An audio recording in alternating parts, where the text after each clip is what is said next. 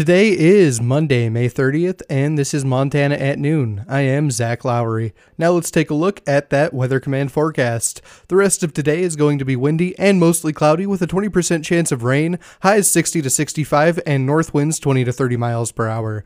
Tonight is going to be breezy and colder, mostly cloudy with a 20% chance of rain in the evening, then becoming partly cloudy after midnight, with lows 35 to 40 and north winds 15 to 25 miles per hour, with gusts up to 40 miles per hour in the evening. Tuesday is going to be breezy and sunny, with highs 60 to 65 and northwest winds 15 to 25 miles per hour. Tuesday night is going to be partly cloudy in the evening, then become mostly cloudy with lows around 40 and north winds 5 to 15 miles per hour. Wednesday is going to be mostly cloudy, with highs 65 to 70 and northeast winds 5 to 15 miles per hour. Wednesday night and Thursday will be partly cloudy, with lows around 40 and highs 70 to 75. Thursday night and Friday will be mostly cloudy, with lows 45 to 50 and highs 70 to 75. And Sunday is going to be mostly cloudy with a 50% chance of rain showers and highs 65 to 70. Now let's take a look at local news. The Senior Medicare Patrol and other government agencies are warning the public about an old scam that is once again making the rounds. Scammers are emailing and texting pictures of real and doctored law enforcement credentials and badges to prove they are legitimate and scam people out of money. Scammers may change the picture or use a different name, agency, or badge number, but the basic scam is the same. These scams primarily are done via phone call, but could also be done through U.S. mail, email, text, or social media. Scammers pressure you to act immediately and tell you to pay in a specific way. If you think a real law enforcement officer is trying to reach you, call your local law enforcement using a non-emergency number to verify. Never give out personal information over the phone. The Haver Area Chamber of Commerce has announced that they will be hosting a job fair on Tuesday, June 14th.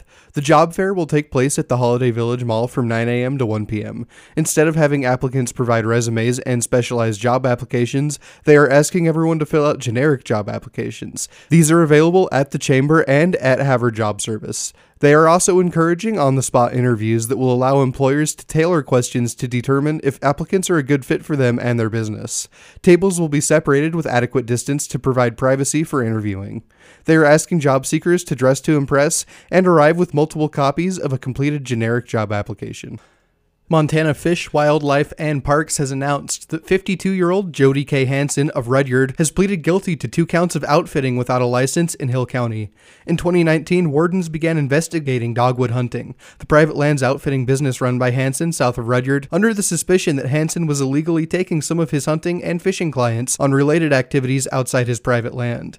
During the investigation, wardens found that Hansen outfitted fishing trips along the Marias and Missouri rivers and hunts on adjoining private and public properties in pursuit of deer and waterfowl that they did not have the proper outfitting license for.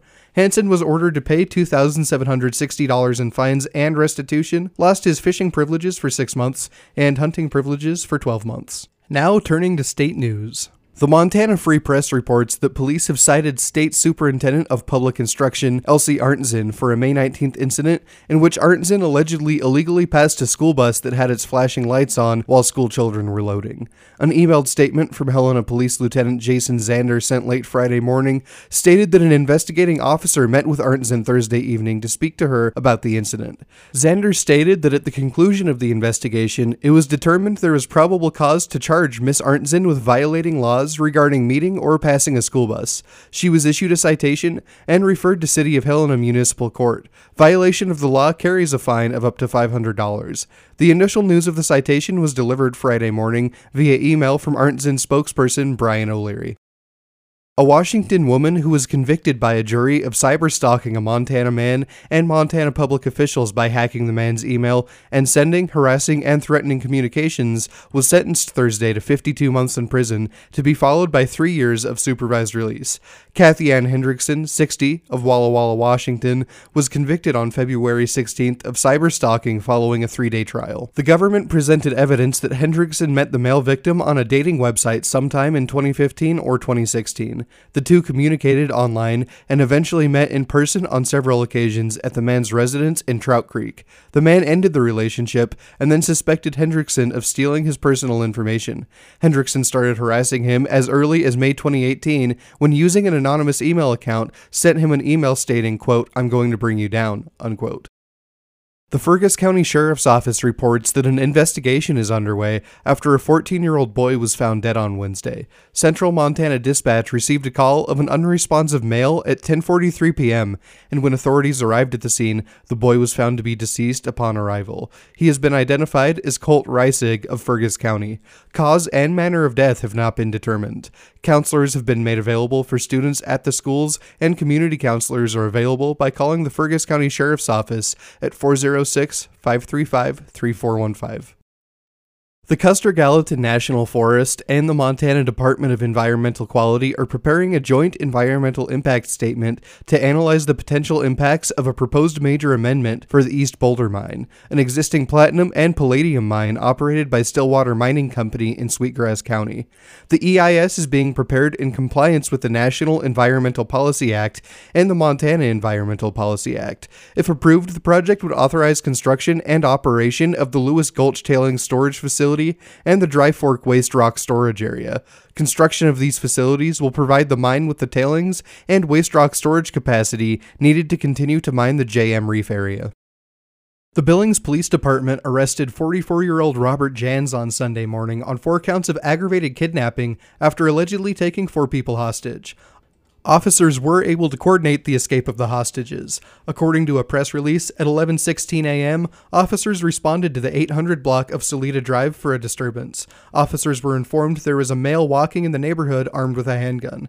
As officers arrived in the area, the suspect retreated to his residence where he took 4 individuals hostage, 1 adult female, 2 juvenile females, and 1 juvenile male.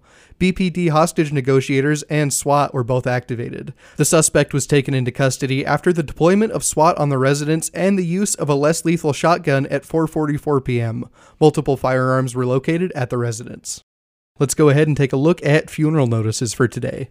Floyd Witt, 92, a retired real estate broker of Haver, passed away in the comfort of his own home on December 26, 2021, surrounded by his loving family. Cremation has taken place, and a celebration of Floyd's life will be held at 11 a.m. on Wednesday, June 1, 2022, at 5th Avenue Christian Church. His family has suggested memorial donations be made in Floyd's memory to the Shriners Hospital for Children or the Haver Elk Scholarship Fund.